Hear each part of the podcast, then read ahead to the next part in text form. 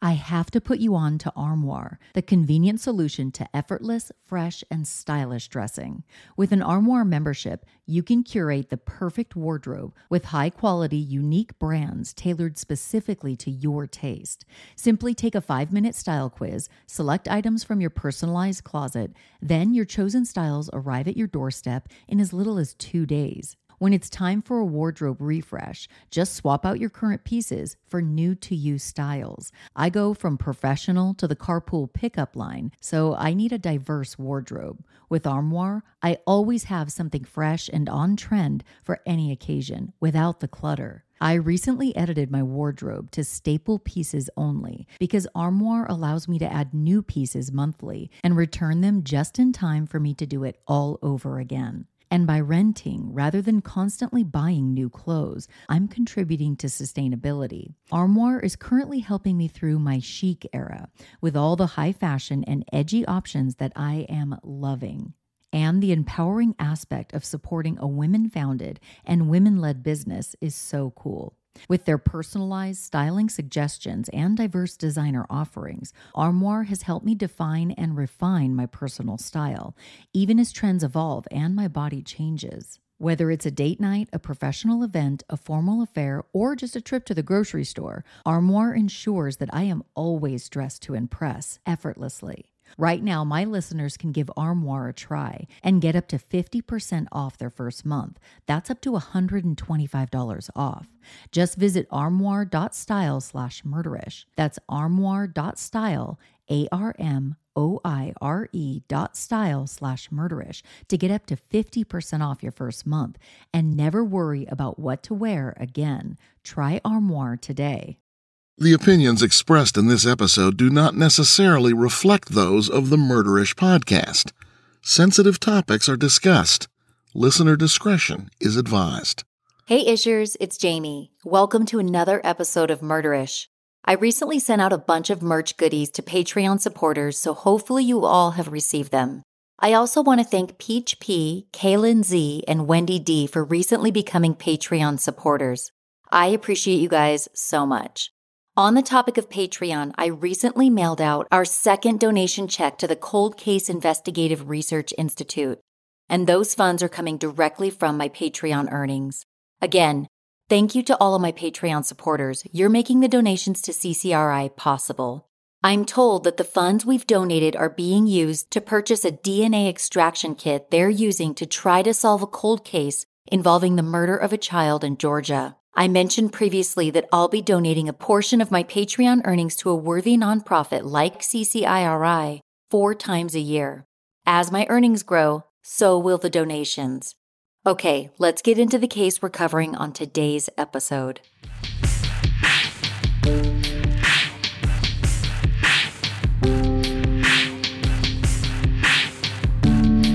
A woman left her home in Florida to pick someone up from the airport before she left, the woman provided very specific details to her daughter in the event she didn't return home from her trip.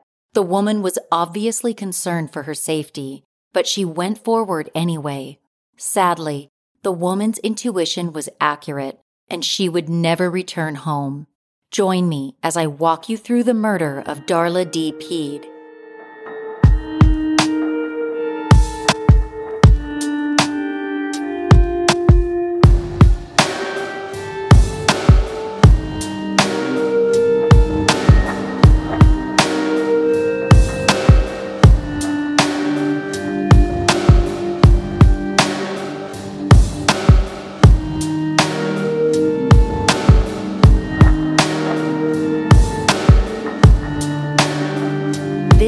Takes us through multiple locations stretching a distance of almost 900 miles. Darla Dee Peede lived with her two daughters in Miami, Florida at the time of her murder. Miami, Florida is known to many as a vacation town, a place to go for rest and relaxation when you want a break from the real world. Home to celebrities like Jason Derulo, Oscar Isaac, and Dwayne The Rock Johnson, Miami, Florida might not seem to be the setting for violent crime. However, this case pulls back the curtain on the idyllic scenery that Miami exudes and shows us the horrors that can take place anywhere.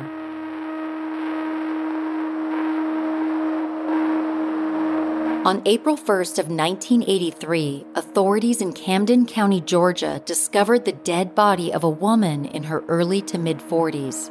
The woman was discovered with two stab wounds, one in her neck and the other just below her shoulder.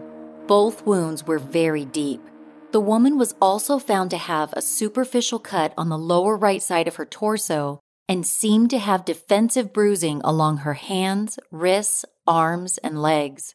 Just a day earlier, police in Florida, Georgia, and North Carolina had received a call from a woman named Tanya Bullis claiming that her mother was missing and was possibly with a dangerous person. Tanya let authorities know that her mother had left home to join her estranged husband on a road trip from Miami, Florida to Hillsborough, North Carolina. Tanya told authorities that her mother had not returned home or even contacted her. She reported that she was very worried for her mother's safety. Based on the description Tanya gave authorities and the known locations her mother was driving through, authorities were led to believe and later confirmed that they had just discovered the body of Tanya's mother, Darla Dee Peede.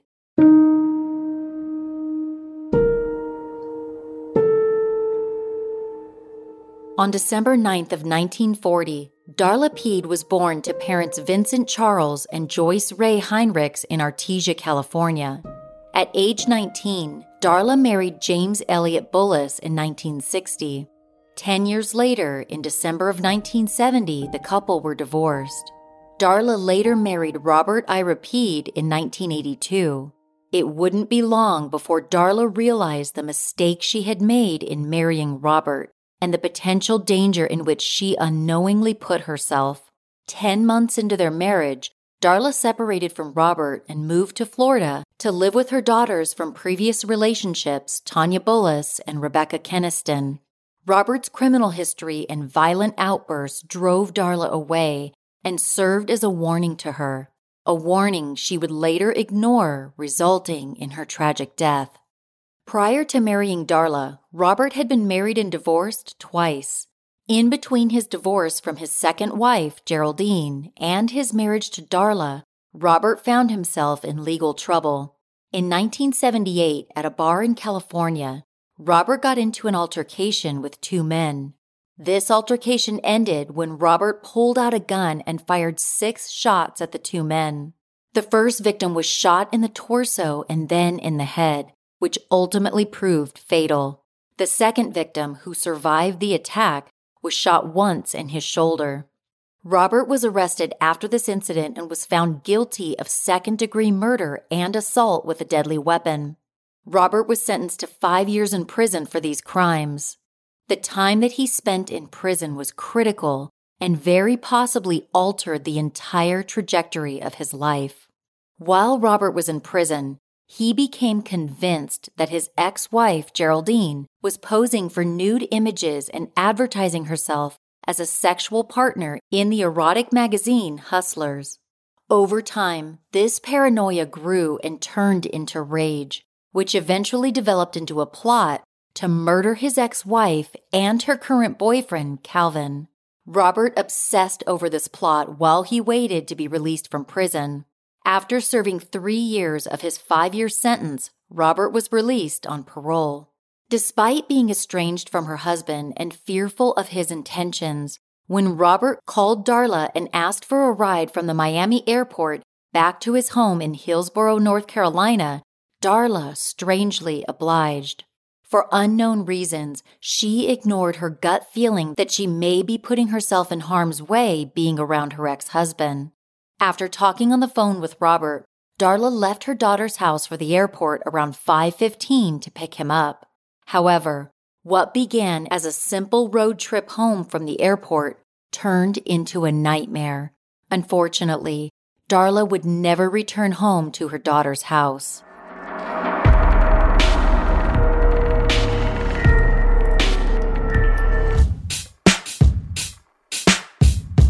Let's face it, we're all living in such a weird time. Groceries are sold out of many items, but I recently found a great solution. Sunbasket delivers delicious and healthy meals right to your doorstep each week. These pre portioned and ready to cook meals can accommodate a variety of diets like paleo, vegetarian, gluten free, and more.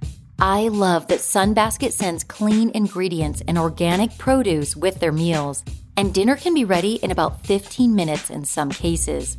My husband can't wait to try Sunbasket's hoisin steak strip lettuce cups with pickled daikon carrots. Their roasted salmon with miso glazed eggplant and their black bean tostadas Diablo with cabbage slaw and guacamole are right up my alley. Right now, Sunbasket is offering $35 off your order when you go right now to sunbasket.com slash murderish and enter promo code murderish at checkout. That's sunbasket.com slash murderish and enter promo code murderish at checkout for $35 off your order. sunbasket.com slash murderish and enter promo code murderish. Many of us are working from home during this time, and I've heard a lot of people say it's important to stick to a routine. One of the ways to do this is actually to get dressed for work, but you don't have to be uncomfortable. With Betabrand Dress Pant Yoga Pants, you can dress for work but feel like you're wearing a pair of yoga pants. Betabrand's pants fit like a glove, and they don't dig into your sides like other dress pants do. Betabrand's pants are stylish and totally office appropriate but they feel like you could break into a downward dog yoga pose and not bust a seam. With new styles launched weekly, Betabrand keeps things fresh and there is a style and fit for everyone. Let's be honest, many of us wear yoga pants because they have such good compression and make our bodies look that much better. Betabrand's dress pant yoga pants are no exception. And who doesn't want their butt to look as good as possible? Just saying. Right now, our listeners can get 25% off their first order when you go to betabrand.com slash murderish. That's 25% off your order for a limited time at betabrand.com slash murderish. Find out why women are buying five different pairs of these pants. Go to betabrand.com slash murderish for 25% off.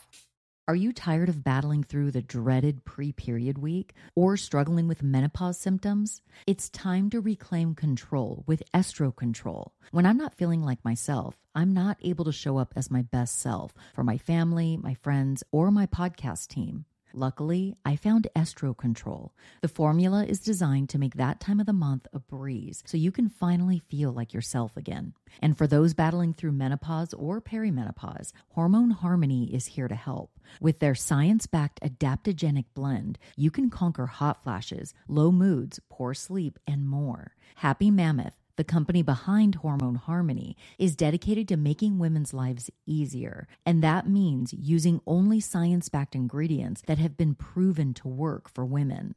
They make no compromise when it comes to quality, and it shows. Join the thousands of women who swear by Happy Mammoth's products. It says something that a bottle of Hormone Harmony is sold every 24 seconds. Plus, the adaptogenic blend helps your body adapt to hormonal changes naturally. Whether you're dealing with PMS woes or menopause struggles, Happy Mammoth has you covered. And the biggest benefit? Feeling like myself again. That's what women mention over and over in their reviews. For a limited time, you can get 15% off your entire first order at happymammoth.com. Just use the code MURDERISH at checkout. That's happymammoth.com and use the code MURDERISH for 15% off today. Tipped off by Darla's daughter Tanya, authorities seemed to have a pretty good idea of who they needed to investigate first in regard to her mother's murder.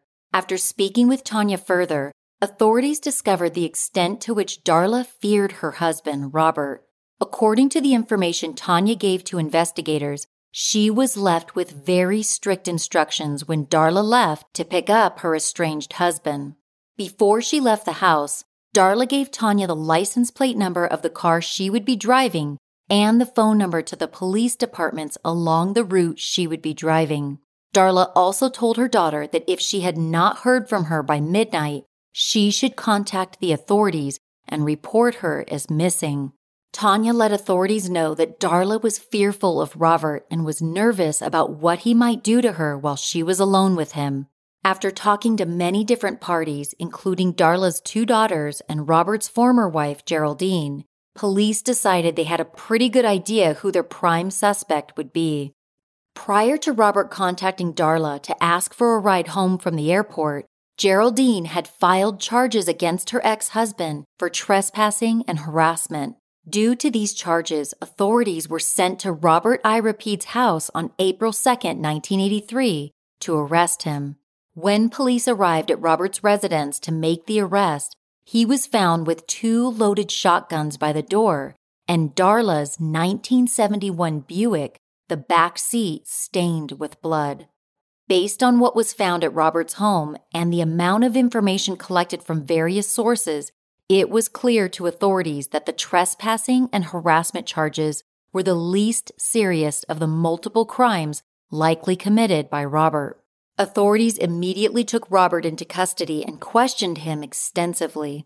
On May 25th of 1983, Robert I. Was indicted on charges of murder in the first degree for allegedly killing his ex wife, Darla. A few days later, Robert pleaded not guilty and preparation for the trial began. On February 10th of 1984, Robert Peede went on trial in Orange County, Florida. Presiding over the trial was Judge Seismanek. The team of prosecutors consisted of Jim Smith and Sean Daly. Theodis Bronson and Joseph DeRoker led the defense for Robert Peede. The defense team would have their work cut out for them. While in custody, Robert gave investigators exactly what they needed to have this case closed quickly.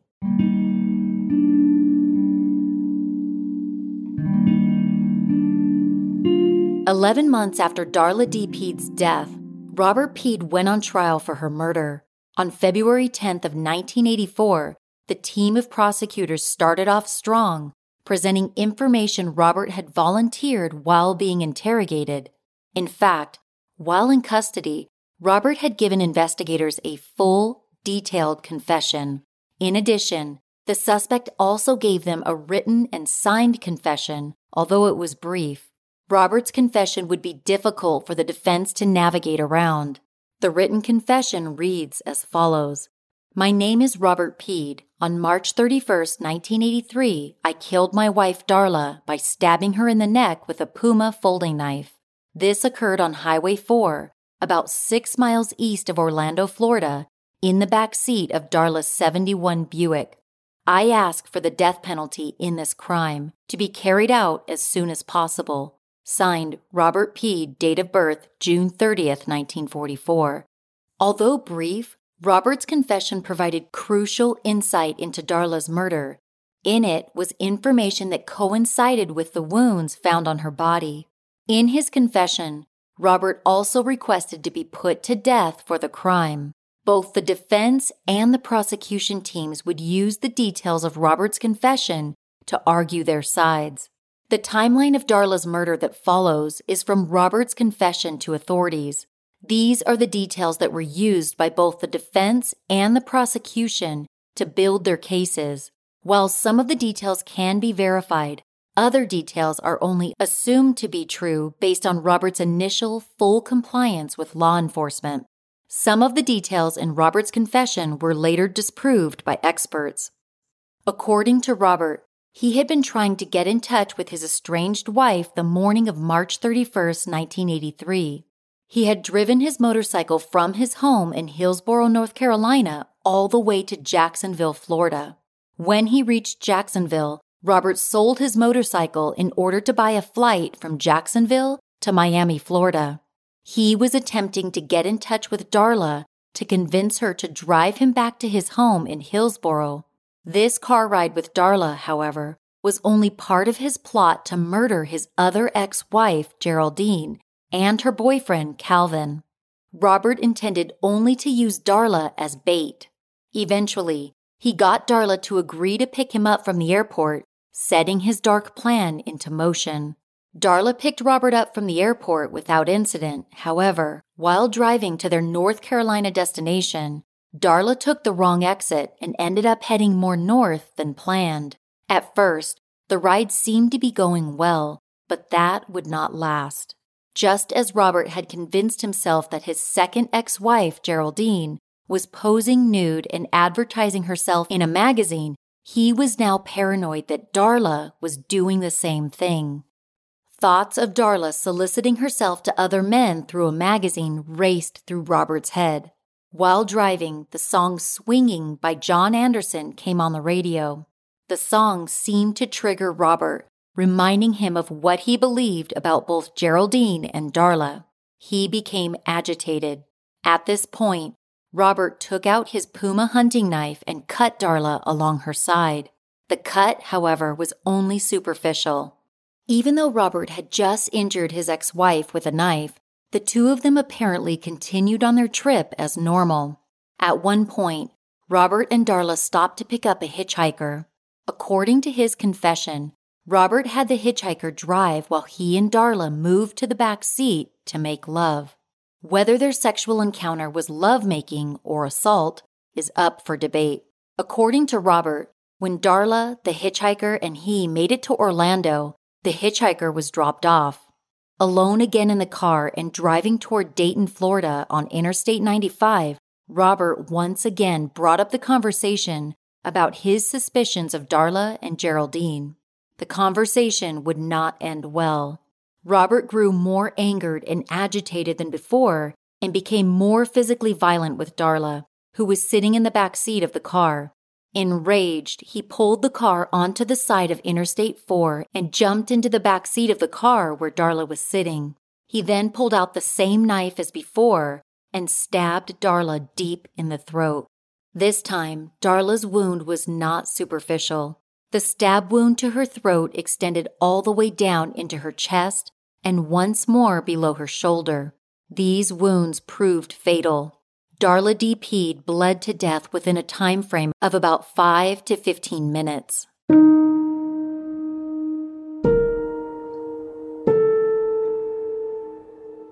After he murdered Darla, Robert continued driving from just outside of Orlando all the way to Camden County, Georgia.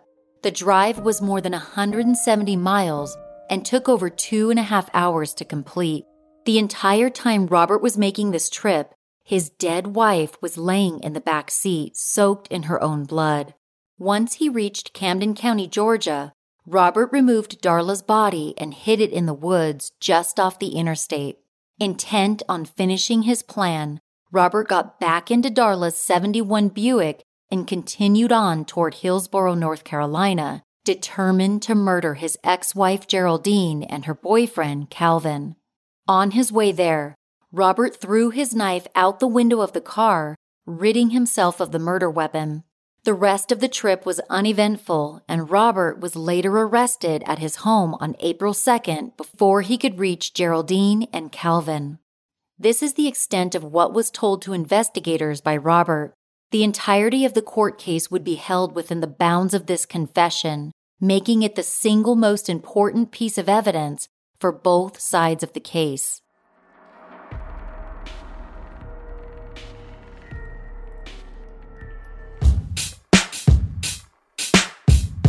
When I listen to true crime, it's interesting to hear how the layers of the case unfold. That's kind of how I feel when I play Best Fiends, a puzzle game I've been playing for a while now.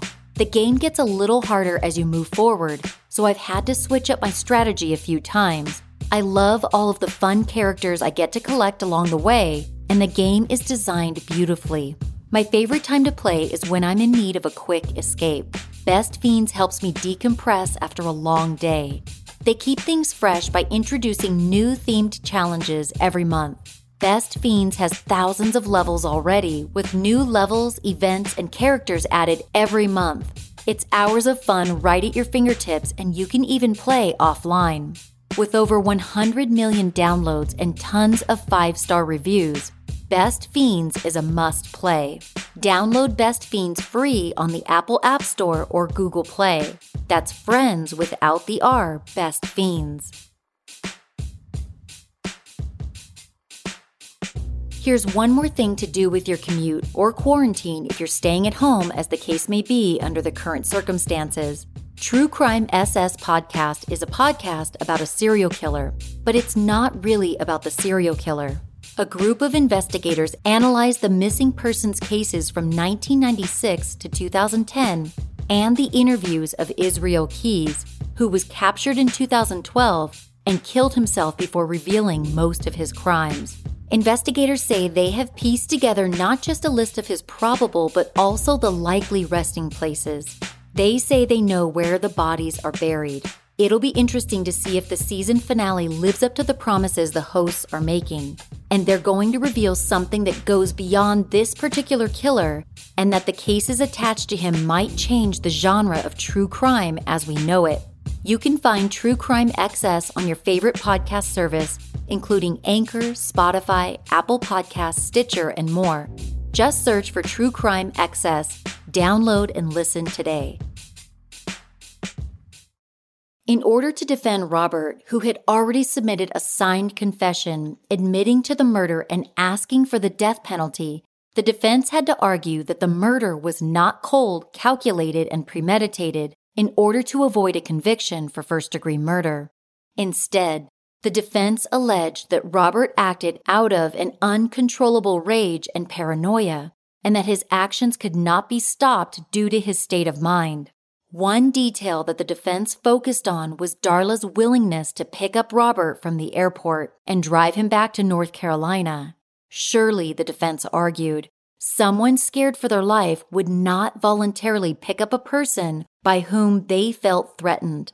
Darla was cautious in her decision to pick him up and even went so far as to provide specific information to her daughter in the event she did not return home from the trip.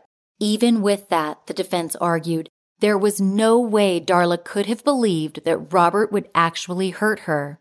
The defense established that Robert had not previously given Darla anything to worry about, and therefore could not have been violent enough to premeditate an attack on his wife. The defense also presented the lovemaking that Robert recounted in his confession.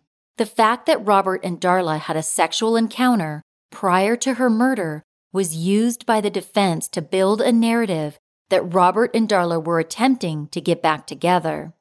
The defense asked the question if Robert was wanting to reestablish a relationship with his wife, why would he have planned to kill her prior to this happening? The defense also argued that Robert only became violent when a song came on the radio that triggered his paranoia. The first instance of Robert being violent occurs.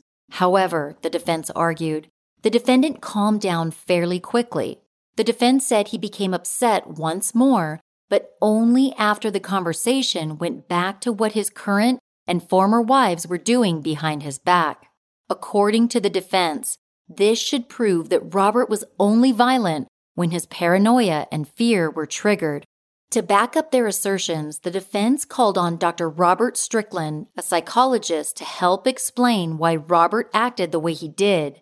Dr. Strickland testified that it was evident, based on his interviews with Robert Peede, that he had acted out of an overflow of uncontrollable emotion.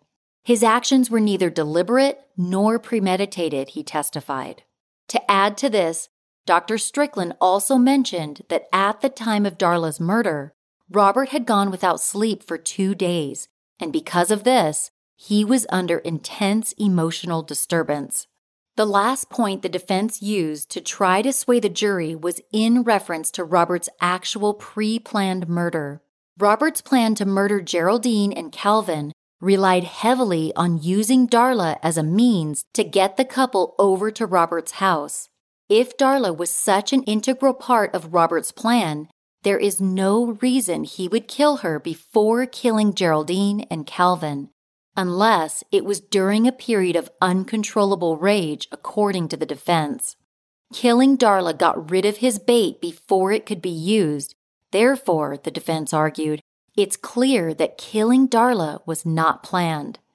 The prosecution alleged that it was obvious Robert had planned out the murder of Darla well in advance. The prosecution called for the testimonies of Darla's two daughters, Tanya Bullis and Rebecca Keniston, to affirm this and build the case that Darla's murder was pre planned. Tanya recalled for the court the night her mother left to pick Robert up from the airport. Robert had reportedly called Tanya's home multiple times asking to speak with Darla. When he got a hold of her and convinced her to pick him up, Darla's demeanor seemed to change. Darla spoke to Tanya before she left and gave her very strict instructions on what to do if she was not home by midnight. Tanya said that her mother gave her the license plate of her 71 Buick, the number of the local authorities along the route they would be driving, and even gave her Robert's ex wife's phone number.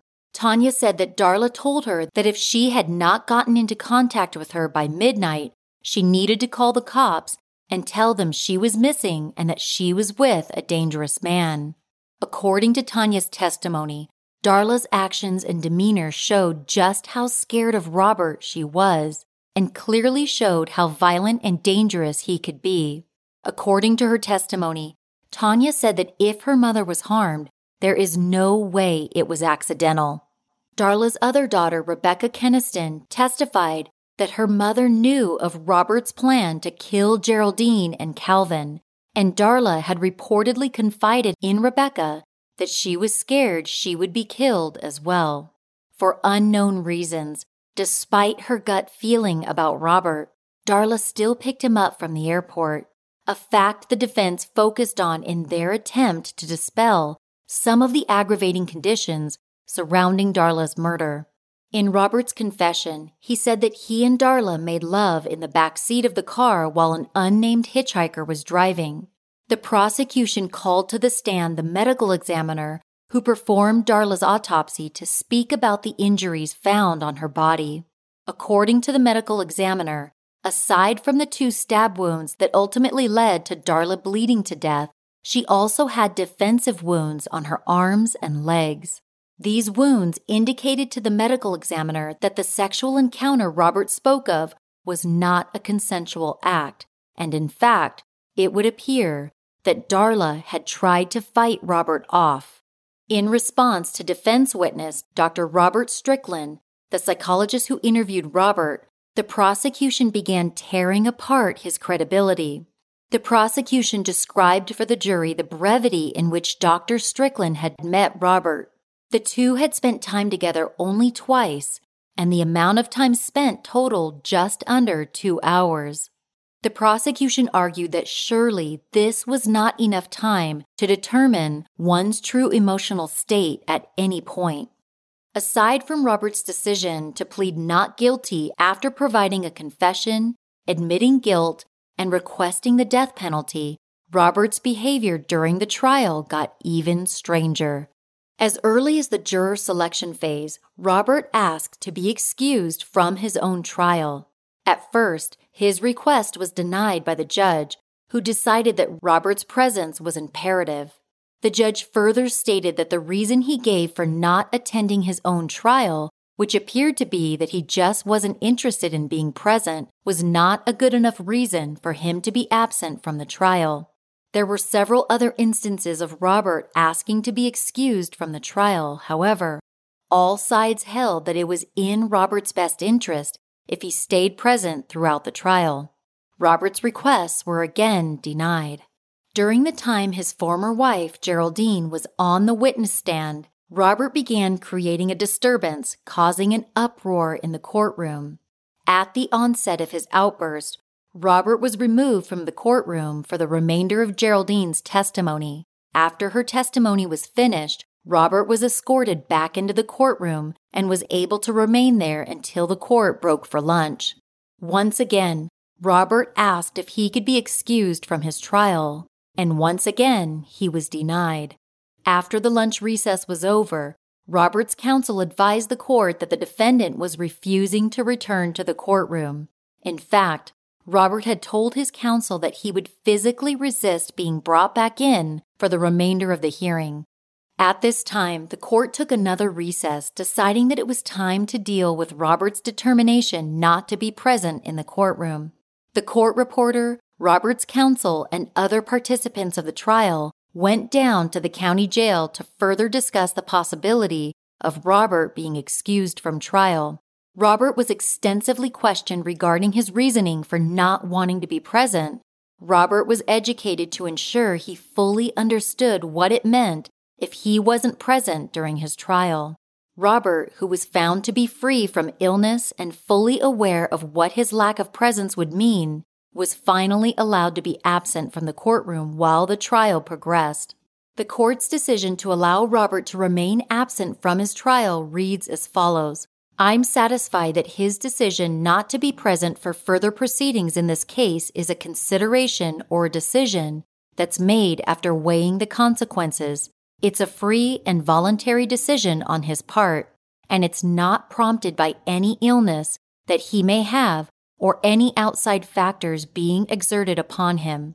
He has indicated he does realize the trial will go forward without his presence, and he does understand that.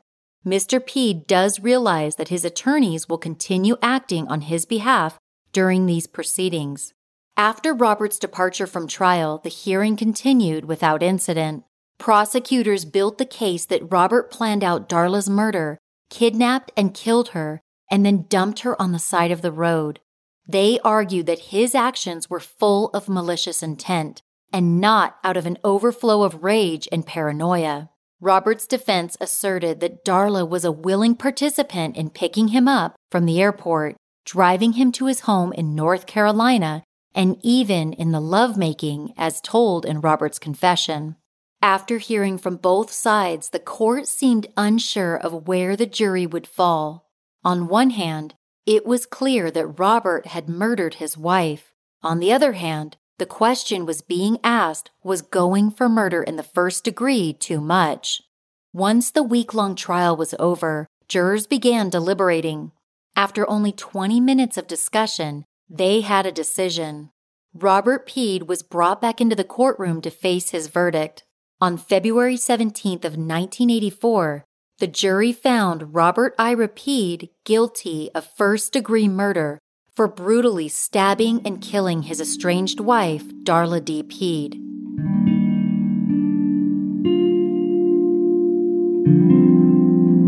On March 5th of 1984, Robert Peede was sentenced for his crime. By a vote of 11 to 1, the jury recommended death by electric chair.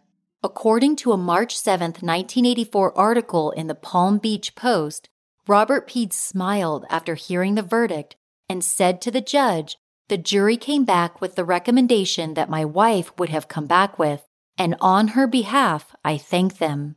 Judge Seisminik, someone known for avoiding sentencing individuals to death, delivered his first death sentence to Robert Ira Peede. Despite his initial smugness, after formal sentencing, Robert's demeanor changed drastically. According to an article in the March 7, 1984 edition of the Palm Beach Post, as he was escorted out of the courtroom by armed guards, Robert was recorded as saying, Send me a good appeal lawyer. They convicted me of something I'm not guilty of. Since his sentencing in 1984, Robert has filed a multitude of appeals. Because of this, he was granted a stay of execution, which halted his death sentence until all appeals, petitions, and motions could be rectified and closed. On April 5th of 1984, exactly one month after his sentencing, Robert Peede filed a direct appeal to the Florida Supreme Court.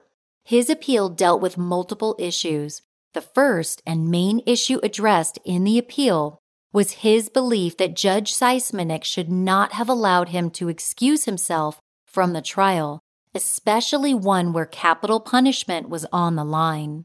In response to this claim, the court called to attention the in depth and well documented conversation Robert had with the court about his decision to remove himself from trial. The court also referenced the freedom that a defendant has to either be present or not be present at their own trial. Due to these factors and others, the court ruled that Robert Peede knowingly and voluntarily absented himself from the trial and therefore found no misconduct on Judge Seisminik's decision to allow him to be absent. Robert's appeal was successful in getting one decision overturned. His appeal claimed that there was not enough evidence to prove that Darla's murder was premeditated, and the court agreed. However, the court also agreed that this change in degree did not carry enough weight to change the sentencing Robert was originally given. Because of this, no prior court decision or sentencing was reversed. On August 8th of 1985, the court reaffirmed Robert's conviction and sentencing, and no retrial was granted. There have been many other petitions for higher courts to review this case. However, any investigation into the trial and conviction has yet to overturn the decision made by the initial court. As of today, Robert Ira Peede is still on Florida's death row and is awaiting execution.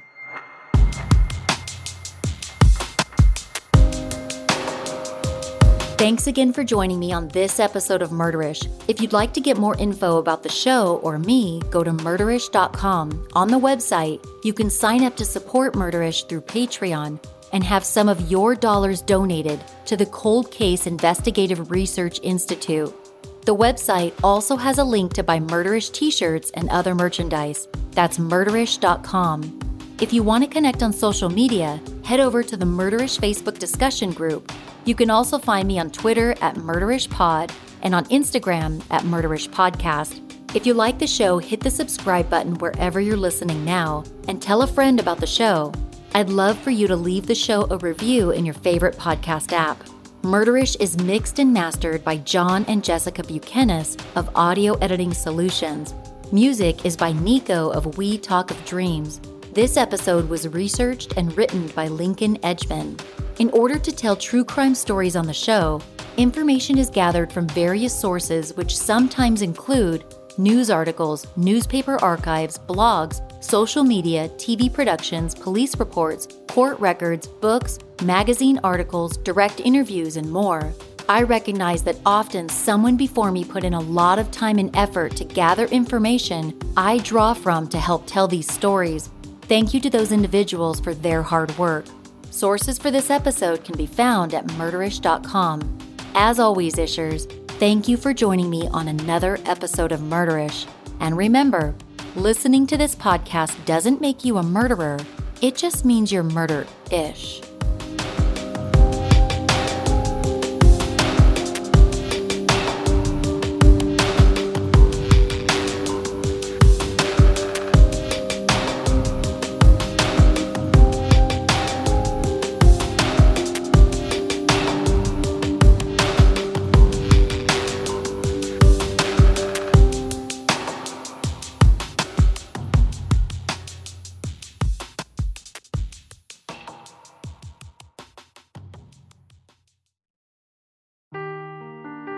Seeking the truth never gets old. Introducing June's Journey, the free to play mobile game that will immerse you in a thrilling murder mystery. Join June Parker as she uncovers hidden objects and clues to solve her sister's death in a beautifully illustrated world set in the roaring 20s. With new chapters added every week, the excitement never ends. Download June's Journey now on your Android or iOS device or play on PC through Facebook Games.